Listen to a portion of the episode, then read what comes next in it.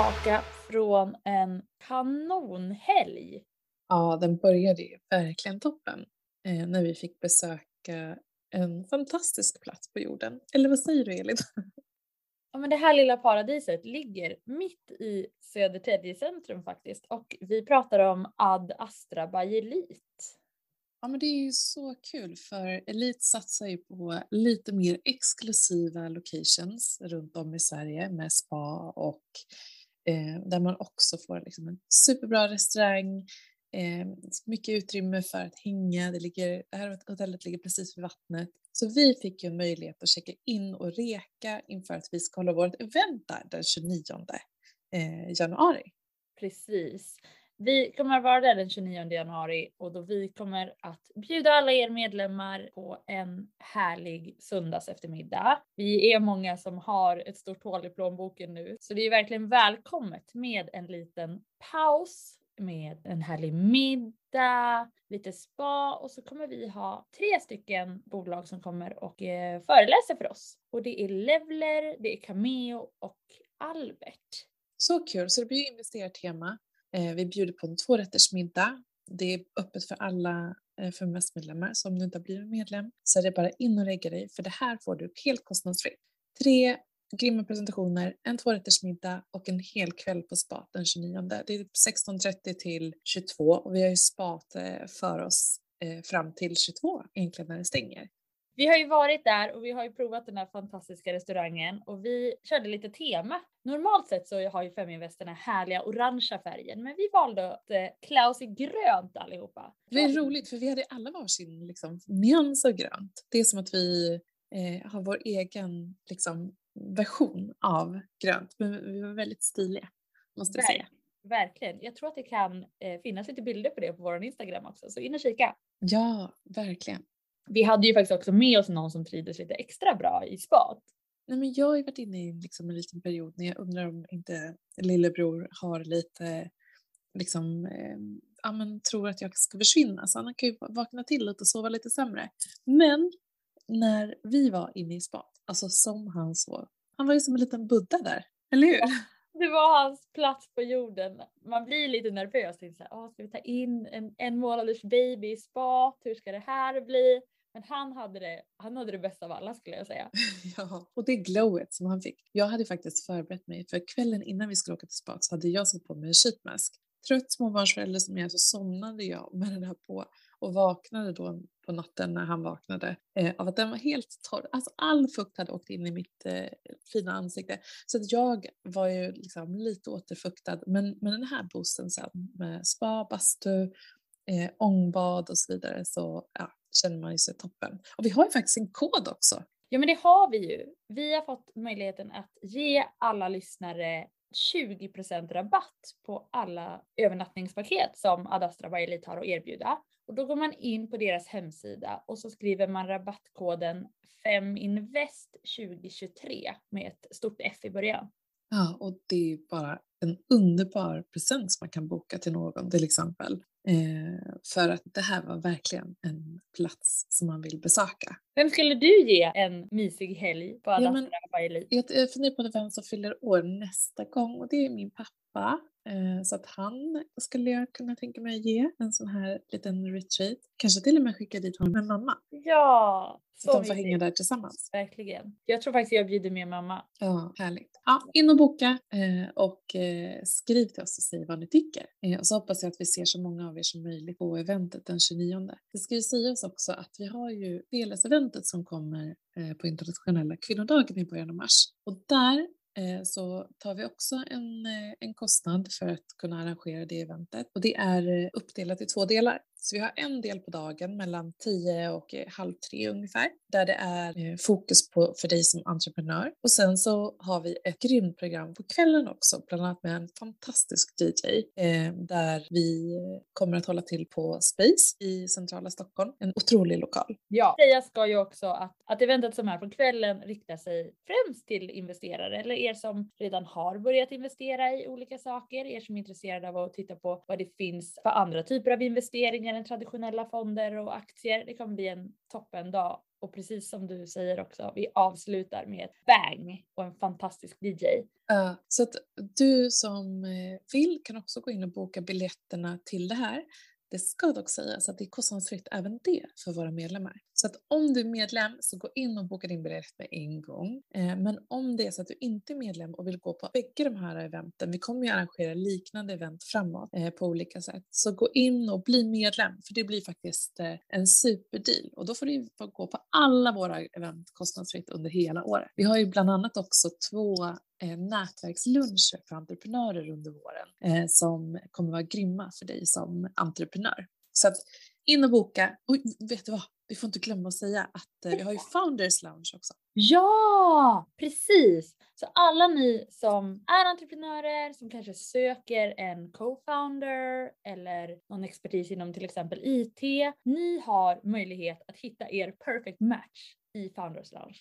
Ja, så att på Feles, på internationella kvinnodagen, så har vi en lounge där du kan ta med dig din roll-up. Du måste boka upp det här i förväg, så du måste mejla till eh, oss på info.femivest.se för att claima en plats. Vi har ett begränsat antal platser, men eh, en hel drös ändå med entreprenörer kommer kunna ställa ut, visa upp sitt bolag. Så om det är så att du söker kapital eller co-founder som Elin säger eller någonting annat så kan du visa upp dig där och det är en så ypperlig plats för att visa upp sig. Det kommer vara så mycket folk där, både investerare och entreprenörer. Eh, så att boka upp det här, mejla info.femvest.se, boka din eh, monterplats och boka dina biljetter eller om du vet redan nu att du vill vara med alla de här grejerna så bli medlem. Ja, det kommer bli toppen. Men du, på tal om investerare, börsen just nu, Ja, den har ju gått toppenbra. Man är lite sådär, man eh, darrar lite på handen när man öppnar upp eh, sina, sina konton för att kolla hur det har gått varje dag. Det är typ som att man väntar på att det bara ska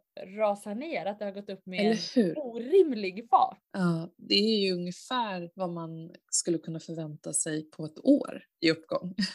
Exakt. Men då har Men... vi också haft ett dåligt år bakom oss såklart. Men jag vet att OMX är liksom uppe runt 9% både OMXS30 och, och eh, hela, hela den svenska börsen. Konstigt.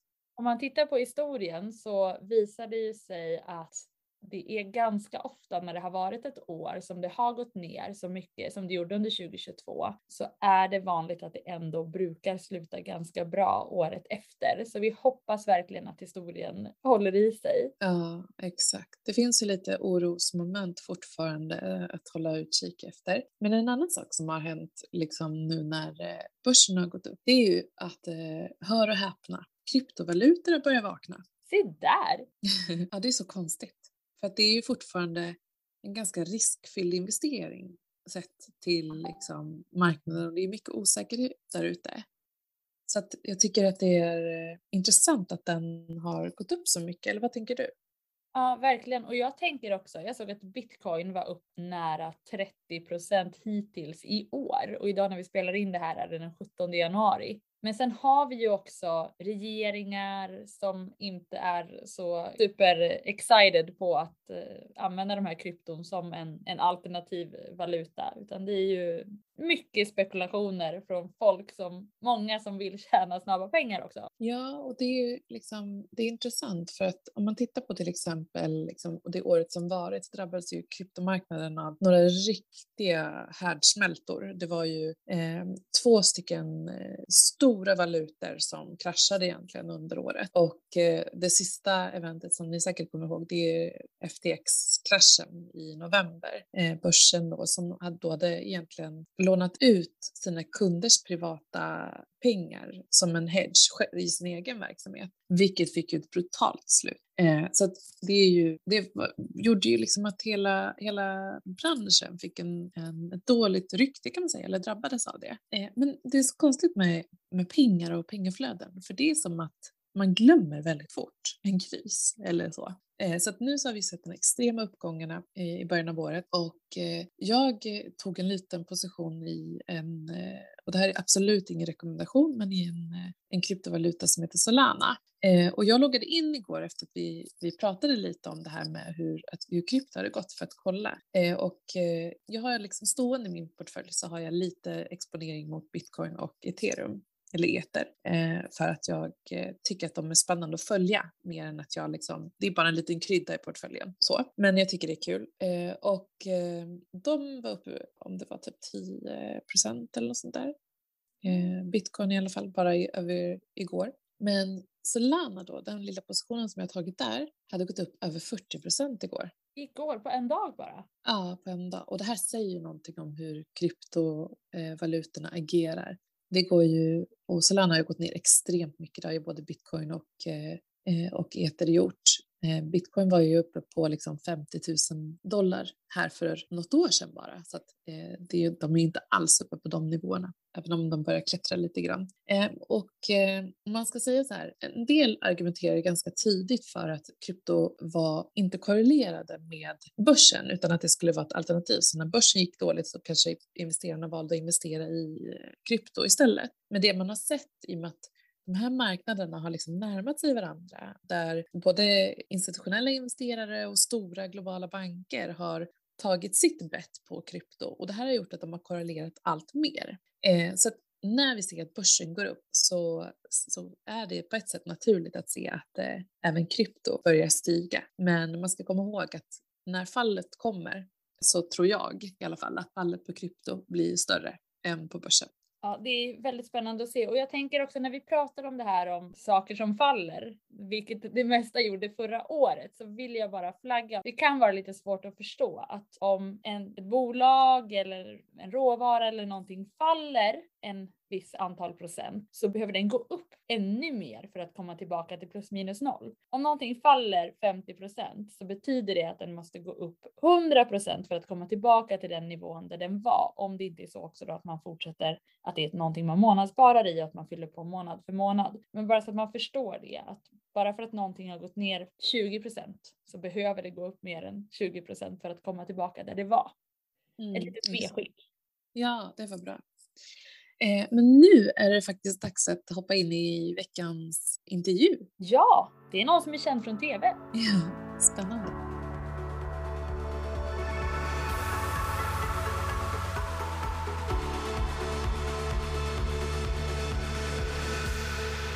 Jag är lite nyfiken på att veta, Mikaela, är du duktig på att handla? Ta det lugnt. är du verkligen inte. Jag kan bara säga det också precis innan vi satte igång eh, inspelningen nu så fick du en verk här. Ja, jag har haft några idag. Eh, men det är ju helt naturligt för det är ju faktiskt inte så långt kvar. Så att eh, även om man liksom får eh, försöka andas igenom det är ändå jättespännande att eh, poddlyssnarna alltid får, de har fått följa din graviditet här från, från A till snart till Ö. Ja, men det var inte graviditet vi skulle prata om och jag var faktiskt. Vi är inte på Ö än kan jag säga, vi är nog snarare på liksom Z. Z kanske. Ja. Mm. Men jag var lite nyfiken att höra om du brukar handla second hand. Ja, det gör jag. Eh, och faktiskt, alltså gravidkläder, toppen. Eh, för det använder man så korta perioder. Har jag inte köpt så mycket gravidkläder också, men jag pressar ner mig i mina vanliga kläder. Efter det så kan man hitta Mikaelas mage titta fram och så här, få en så här crop top eh, variant av dina. Visst känns det lite härligt med crop tops tycker ja. jag. Det är också en ny tid, alltså jag kommer ihåg att jag skulle hitta lite inspiration för hur man klär sig som gravid nu för tiden. Eh, och influencers de visar verkligen magen och det är så häftigt att man gör det nu. Det har man ju typ aldrig gjort eh, innan. Så att eh, jag handlar gärna second hand. Jag har också, jag försöker att liksom sälja också second hand eller liksom att skicka vidare till second hand butiker eller sälja vidare liksom mer så här finare plagg och så vidare. Hur gör du? Jag är ju en sån här som inte har så mycket plagg i min garderob. Jag köper är det gärna. Kapsel, kapselgarderob? Ja, men ja, alltså lite grann kanske. Jag köper ju gärna kläder med bra kvalitet och sådär. Och sen använder jag dem och använder dem och använder dem så att när det väl borde vara dags för nästa människa att ta över det här plagget då är det liksom. Då någon tråd kvar. Lite så faktiskt. Ja vad roligt. Ja, men det är ju det är också ett, ändå ett bra sätt att ta hand om och inte överkonsumera tänker jag. Mm. Oavsett vilken strategi man har. Mm. Eh, men det eh, kommer vi att dyka in i dagens podd. För att vi har ju med oss en eh, grundare och VD för både en fysisk butik men också en digital plattform och faktiskt utvecklat en teknisk produkt också kopplat till hur man ska kunna optimera försäljning i en kedja med massa second hand försäljningsplatser, marknadsplatser. Vendela Ragnarsson, välkommen till FMS-podden. Tack snälla, tack för att jag fick komma. Tänk att du ställer upp, gravid också och jetlaggad. Nyligen hemkommen från hjärtat av Silicon Valley och det var en väldigt rolig upplevelse att vara där gravid också kan jag säga. Men eh, jag trodde det skulle bli tuffare men fick inga kommentarer alls på det. Så att eh, tider förändras. Ja, är, det, är det andra grejer man ska undvika där som amerikan versus men vi ska inte äta skärk och vi ska ditten och undvika datten liksom? Jag tror generellt att ehm, alltså amerikaner är ju väldigt eh, jämställda och sådär, så jag tror nog att bara att ha en kvinnlig, eller vad man säga, det, det, är inte så stor skillnad tycker jag på det svenska klimatet. Eh, det kanske bara är lite mer ovanligt med svenska vd, alltså kvinnliga vd och eh, kvinnliga vd generellt som reser pengar. Det är ju tyvärr så i ehm, fundraisingklimatet att det är väldigt ojämställt. Mm. Vi ska ju grotta in oss lite mer på varför du har varit i San Francisco alldeles strax. Eh, men först tänker jag att vi vill höra lite om din bakgrund, för du har ju en spännande bakgrund som både har varit, du har arbetat både med försäljning och bloggar management och sådär. Kan inte du berätta lite för, för lyssnarna? Absolut. Jag började faktiskt eh, eh min karriär inom tv och filmbranschen tror jag eller eh, Så jag har jobbat många år med produktionsbolag och film innan jag eh, gick vidare till att läsa ekonomi på universitetet och därefter kom in på en försäljningsbana som key account manager. Men det gick ganska snabbt eh, under den perioden då jag förstod att jag kommer passa väldigt mycket bättre som entreprenör, för det var någonting som jag hade väldigt stark drivkraft till att jag ville bli. Eh, jag trodde väl att jag skulle bli det kanske någon gång efter 30 plus, men redan efter två år som anställd så kände jag att det var dags att ta steget. Eh, så då startade jag upp ett konsultbolag i mitt eget namn och eh, började fokusera på eh, jämställdhetsfrågor eh, och mycket mer liksom politikutveckling och egentligen en helt ny bransch för mig med att eh, hjälpa andra företag att bli bättre på att eh, ha diversity inclusion strategier och jag föreläste mycket, hjälpte olika ledningsgrupper med de här frågorna och eh, var lite av en opinionsbildare inom det här ämnet.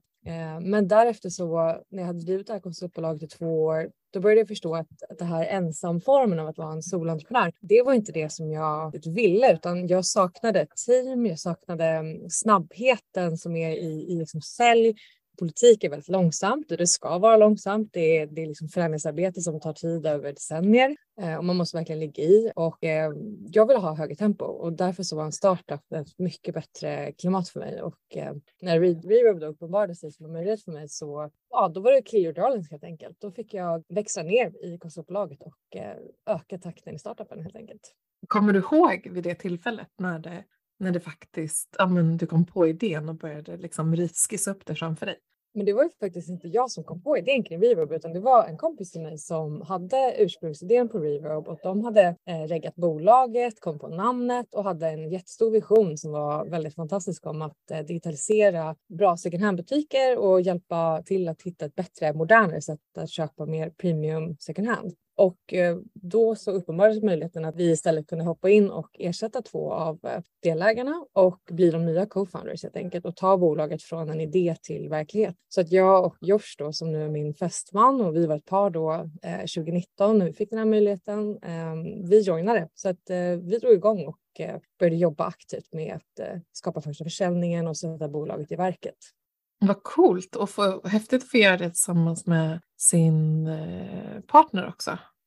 Det blir verkligen en, en alltså alla entreprenörer kan relatera till att eh, ett bolag är liksom en livsstil och att det är väldigt svårt att behandla det som ett jobb utan det blir verkligen att man lever för sitt jobb och att det tar mycket, mycket längre tid än en vanlig anställning. Eh, men i vårt fall så, så blev det också att hela vår privata relation slukades upp av, av prat om bolaget för det här var ju någonting som var ett gemensamt intresse, någonting vi båda brann för. Eh, så jag tror att det är en otrolig styrka att driva bolag med sin partner för att det finns en tillit och att man har gått igenom många av de utmaningar som kanske andra co-founding teams kommer få längs med resan, vilket är konflikter, bråk, eh, att man har olika åsikter. Och är man ett par innan då har man ju förmodligen redan liksom rensat luften om man är vana vid att kunna kompromissa och, och känna varandra och veta om eh, alltså alla svagheter och vad ens styrkor är. Eh, så för oss har det varit en otrolig bonus. Och sen så tror jag också att det kan vara lite svårt för startup founders att, eh, att ha en partner som kanske inte ser allt på insidan av vad som händer i deras jobbmiljö. För att det är otroligt svårt, det tar jättemycket energi. Ska du förmedla den upplevelsen då det kanske kan vara så att det blir ett skav i relation. Jag kan till och med tycka att man har fem problem som man typ konstant funderar på. Så även om man liksom lyckas lösa ett problem och gör det på ett skitbra sätt så har man fortfarande fyra så man hinner liksom inte reflektera ens över att så här, jag löste faktiskt ett och det var ju toppenbra utan man är bara, man går direkt vidare på nästa och sen så blir det, aldrig, det blir aldrig njut liksom. Nej, nej det, är väldigt, eh, det är väldigt svårt att stanna upp för det är som att, det är, det är som att du slår ner liksom en eld och så brinner det liksom på fyra andra ställen i köket samtidigt. I alla fall så är det ju så de första åren. Det är ju aldrig smooth sailing i början. Liksom. Mm. Vi intervjuade ju faktiskt i ett av de senaste avsnitten av Februarspodden en, en mamma och dotter som driver bolag tillsammans. Så det är väldigt intressant att få sådana perspektiv hur det är att arbeta med ja, familjemedlemmar och hur bra det i många fall fungerar. Ett bra sätt att stresstesta relationen också. Vi känner det att nu när vi liksom har eh, drivit en startup i tre år tillsammans, då, då kände vi att giftermål och bebis, det var liksom inga problem. Det, det tar vi nästa steg. Underbart. Men kan inte du berätta lite mer kring eh, Rerobe? Ni har ju både, finns både digitalt och ni har en butik bland annat i Stockholm. Mm. Absolut. Vi, vi startade Rerobe utifrån grundtanken att vi eh, ville modernisera en industri som vi tyckte var väldigt omodern. Eh, och vi såg ett behov av att second hand hade halkat efter vanlig retail väldigt mycket. Alltså vi kände att det saknades alternativ på marknaden där du som kund faktiskt kunde förvänta dig att de här plaggen skulle vara hela, rena, fräscha, kurerade, presenterade på ett sätt som att man går in på vilken hemsida som helst inom vanlig retail. Eh, och kan också få samma villkor som bytesrätt och returmöjlighet, snabba leveranser, en välfungerande e-handel, digitala tjänster som att kunna ladda ner en app och upptäcka utbudet. Eh, och framför allt såg vi också ett otroligt eh, gap på marknaden efter en aktör då som kunde verkligen stå för det här premiumkonceptet som vi ville föra in. Det fanns jättemånga alternativ på olika peer-to-peer marknadsplatser som det kallas, alltså när säljare och köpare connectar med varandra och säljer direkt som Tradera eller Ebay. Facebook Marketplace finns ju, olika grupper inom Facebook, Labels for Love är ju jättestor. Eh, men där måste ju säljaren och köparen göra, säljaren måste göra väldigt mycket jobb och vi såg att den moderna konsumenten som ofta vill köpa mer second hand ofta inte har tiden att gå via de alternativen. Yngre konsumenter som Gen Z och liksom väldigt, eh, kanske en 18 till 25-åring har ofta mer tid än vad en 30-plussare har på grund av jobb och familj. Eh, så vi vill hitta en hybrid mellan att kombinera det bästa från de här digitala marknadsplatserna med att göra det som en vanlig retailkedja.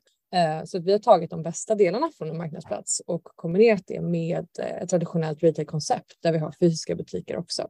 Men är också, jag tycker det är så spännande att höra hur du har löst problem tekniskt, alltså med egen innovation. För ni har ju verkligen utvecklat egna tekniska produkter också. Kan inte du berätta om så här, hur du löser problem?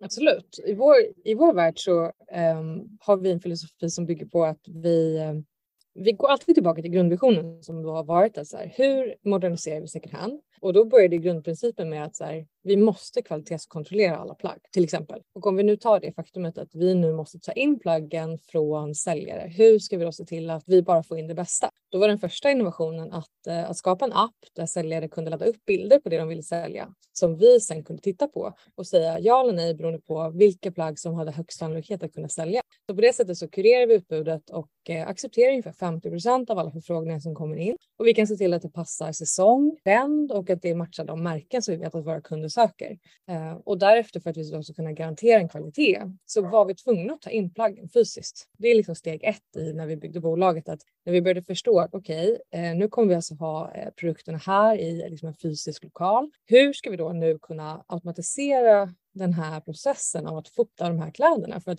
det var också en annan del av problemet att alla marknadsplatser har tråkigt utbud av eh, när man scrollar igenom liksom produktannonser så det ser inte modernt ut. Det ser liksom inte attraktivt ut och eh, vi ville ta nya produktbilder helt enkelt. Så att under de här åren har vi helt enkelt skapat väldigt mycket teknik för att göra de här manuella processerna som är kopplade till second hand mycket mer effektiva. Det börjar ju då med den här digitaliseringsprocessen i appen och sen måste du då kunna väldigt snabbt ladda upp dem på en hemsida. Eh, och många av de här processerna bygger på data. Eh, så det handlar om att skapa automatiserade flöden och helt enkelt skapa processer och flöden som är byggda efter second hand. Och det här saknades helt och hållet på marknaden. Vi var otroligt fascinerade över att e-handelsplattformar som Shopify och e-commerce, alltså WooCommerce, inte alls var anpassade för second hand. Så vi var tvungna att bygga en egen e-handelsplattform vi har investerat i mobilappen. Vi har byggt egen RFID-teknik som gör att varje plagg är spårbart, som gör att vi kan hitta plaggen i ett stort utrymme och eftersom att alla plagg är unika. Så den sista tekniken, du kan ja. hitta plaggen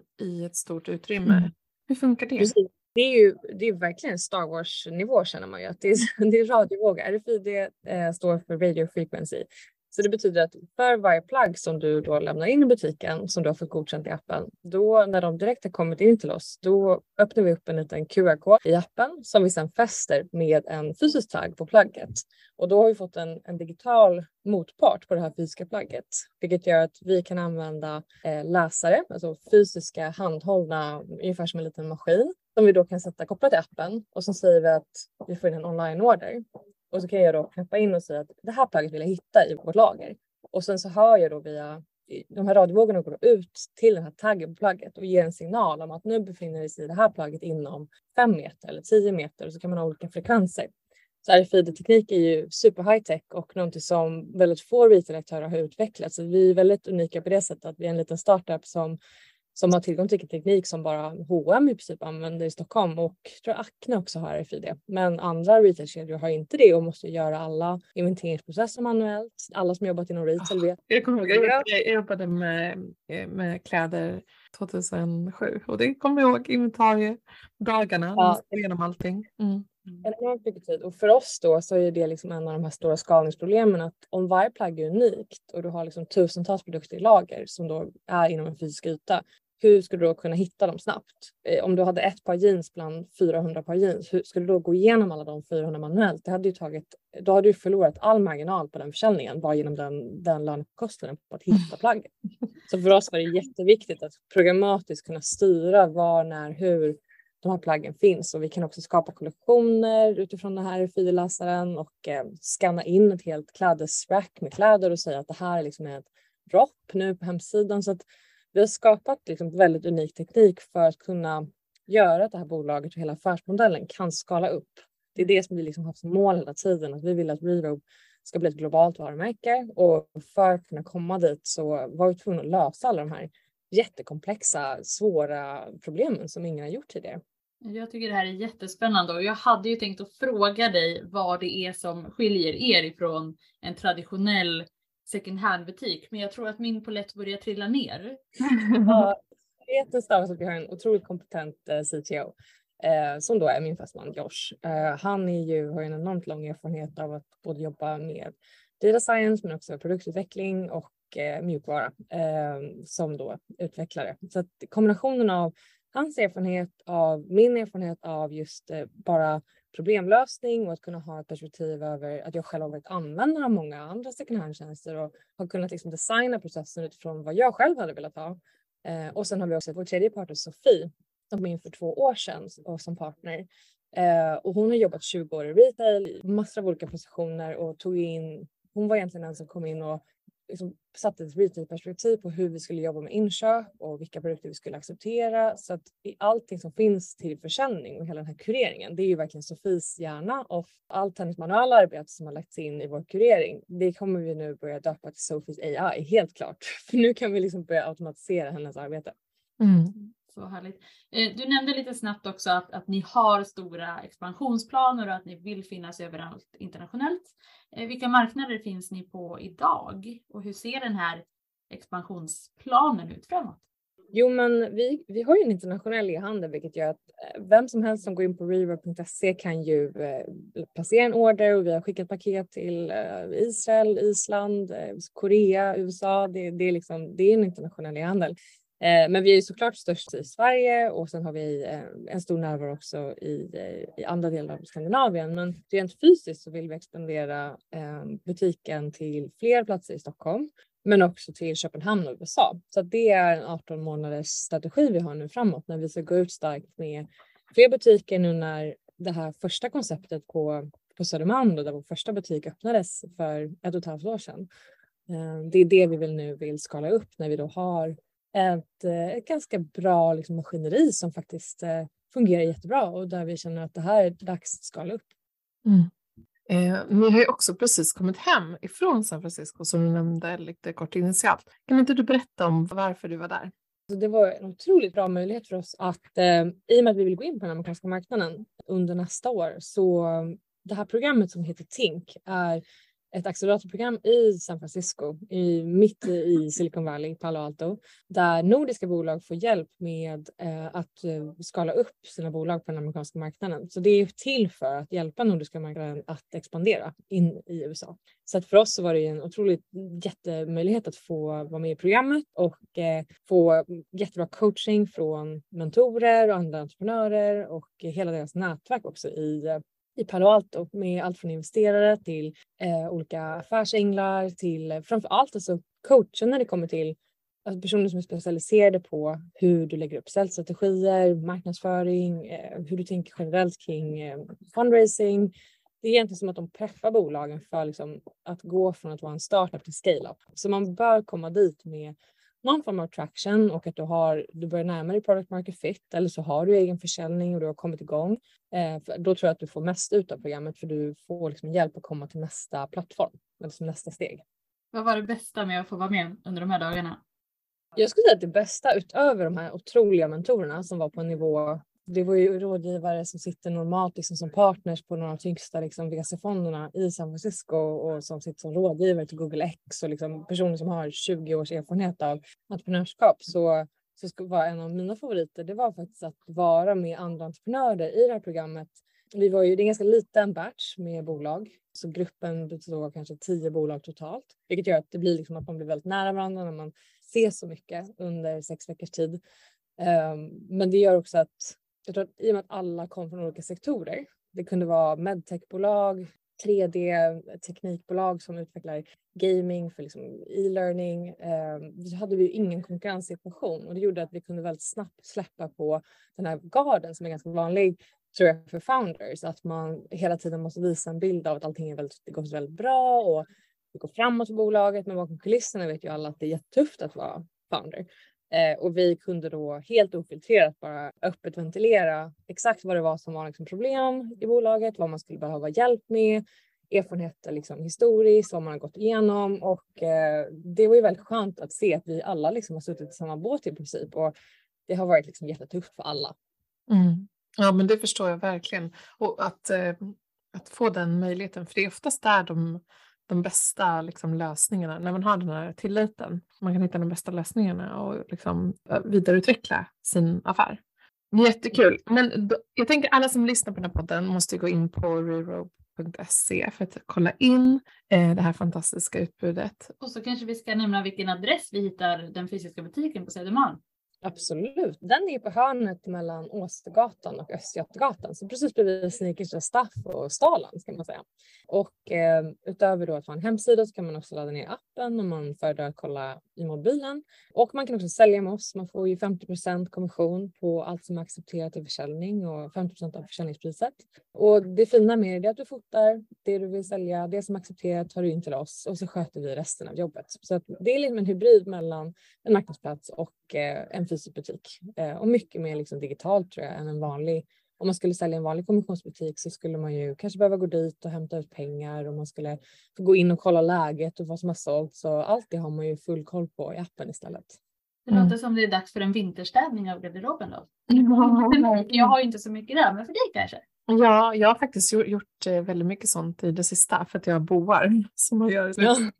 Du kommer dit Vendela. Jag förstår. Det är konstigt för jag är ingen hemmarotta. Men helt plötsligt så jag bara, nej men ni kan åka iväg och så stannar jag hemma. Så jag har rensat jättemycket. Allt ifrån liksom, ja, handdukar till, till barnkläder till min egen garderob. Men jag tänker att det, det, som, det, det som är så bra tycker jag, det är att det är, dels är det smidigt att använda re-ropes teknik men också sen att eh, du eh, får bra betalt. För det är en del, emellanåt får man mycket mindre än så. Det som också är fördelen med att eh, jag tror att, att, man, att vi har det här premiumkonceptet gör ju också att när vi vet vad ett plagg har liksom dels kostat nytt och där vi bara också väljer ut de allra bästa produkterna det gör också att vi kan motivera med kvalitetskureringen, att vi vet om att alla plagg är i toppskick. Eh, så kan det också motivera ett högre pris gentemot kunden. Eh, och då har vi nått en målgrupp som är villig att betala lite mer än vad kanske Sellpy-kunden är eller Myrorna-kunden eller Mana-kunden. Och det gör att eh, som säljare får man ut mycket mer pengar för sina bra kläder. Eh, och det är där vi ser att den stora förändringen kan ske i beteende när säljare faktiskt ser det som ett incitament att okej, okay, men det här är liksom inte något som jag bara donerar utan man får faktiskt eh, eh, en bra slant och våra snittutbetalningar ligger på ungefär ja, 3000 kronor i månaden. Så det är väldigt många som tjänar väldigt mycket mer än det och det är många som tjänar mindre också, men snittet är högt. Och det, det är en jättebra, ett bra bevis på att om man tar väl hand om sina kläder och eh, är duktig på att rensa ut dem snabbt och inte väntar i tio år på att ett plagg blir totalt omodern, eh, då har man chans att få upp till alltså de billigare plaggen liksom från liksom kanske lite mer The Stories arket och eh, de går ju för liksom nästan, alltså säkert 75 procent av nypriset. Eh, så att det, det finns absolut en marknad. Mm. Och vi nämnde inte det, men är det både dam, herr och barnkläder jag tänker så här nu att barnkläder hade varit toppen om vi kunde införa med tanke på att jag ska få en bebis. Eh, så det kanske kommer nästa år då eh, med att lösa sina egna problem, eller hur? Eh, men vi har dam och herr och vi ser att det finns ett otroligt stort intresse på herrsidan så att om man har killar som man känner med bra garderober så man absolut hänvisa dem till oss för att de säljer som smör för att det finns just nu ett för stort, jättestor efterfrågan på herrkläder men det är ganska få herrsäljare. Så att där kan vi verkligen behöva en skjuts. Men hur kommer man i kontakt med dig då? Om man eh, vill eh, ställa några frågor? Om man vill ställa några frågor så kan man antingen adda mig på LinkedIn och då heter jag Vendela Ragnarsson. Eh, eller så kan man börja följa mig på Instagram, samma namn där och skicka det. Eller så kan man mejla om det, om det är så att man vill göra det. Då kan man bara DM och få min mejl istället. Det är vi är jättesugna på att alla som vi intervjuar kontinuerligt kandidater för liksom den här expansionen och söker absolut personer som är såklart eh, intresserad av att jobba extra i liksom, butik och i produktionen, men också framtida marketingstjärnor som vill joina liksom, heltidsteamet. Eh, så det är där den stora eh, expansionen ligger i att också öka upp vår onlineförsäljning och eh, för att eh, börja liksom verkligen bygga en riktig marknadsstrategi. Och det ser jag fram emot nästa år. Mm. Du, tack så jättemycket för att du var med i podden idag. Så kul. Mm. Och in och följ Reverb nu på sociala medier. Eh. Dessutom måste ni in och följa oss om ni inte redan gör det på våra sociala medier. Ja men verkligen. Eh, det är nya följare som trillar in varje dag på våra Feminvest-kanaler på Twitter, Instagram och eh, ja, Facebookgruppen har vi också. Eh, som Feminvest kvinnor som vill prata investeringar heter den. Och om man vill gå det här Think-programmet så tveka inte att höra av er till mig så kan jag sätta ihop er också med de som är programanordnare.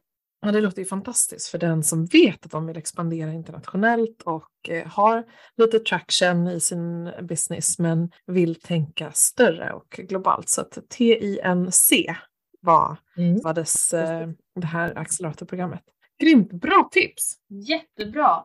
Tack snälla alla ni för att ni lyssnade på Feminvest-podden idag och ta hand om er så länge. Ja, så är vi tillbaka nästa vecka på tisdag.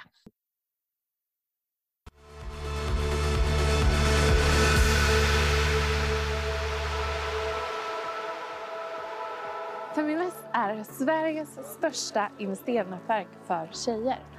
Vi vill att allt fler ska våga äga och förvalta. Och hur gör vi då detta? Jo, vi vill inspirera, utbilda och utmana runt ägande, investeringar och entreprenörskap. Följ Feminvest på våra kanaler Facebook, Instagram, Youtube varje vecka så kommer vi även ut med en podd och du kan ju självklart även följa nyheterna som publiceras på feminvest.nu. Det är bara att söka på Feminvest på samtliga kanaler så hittar du till oss.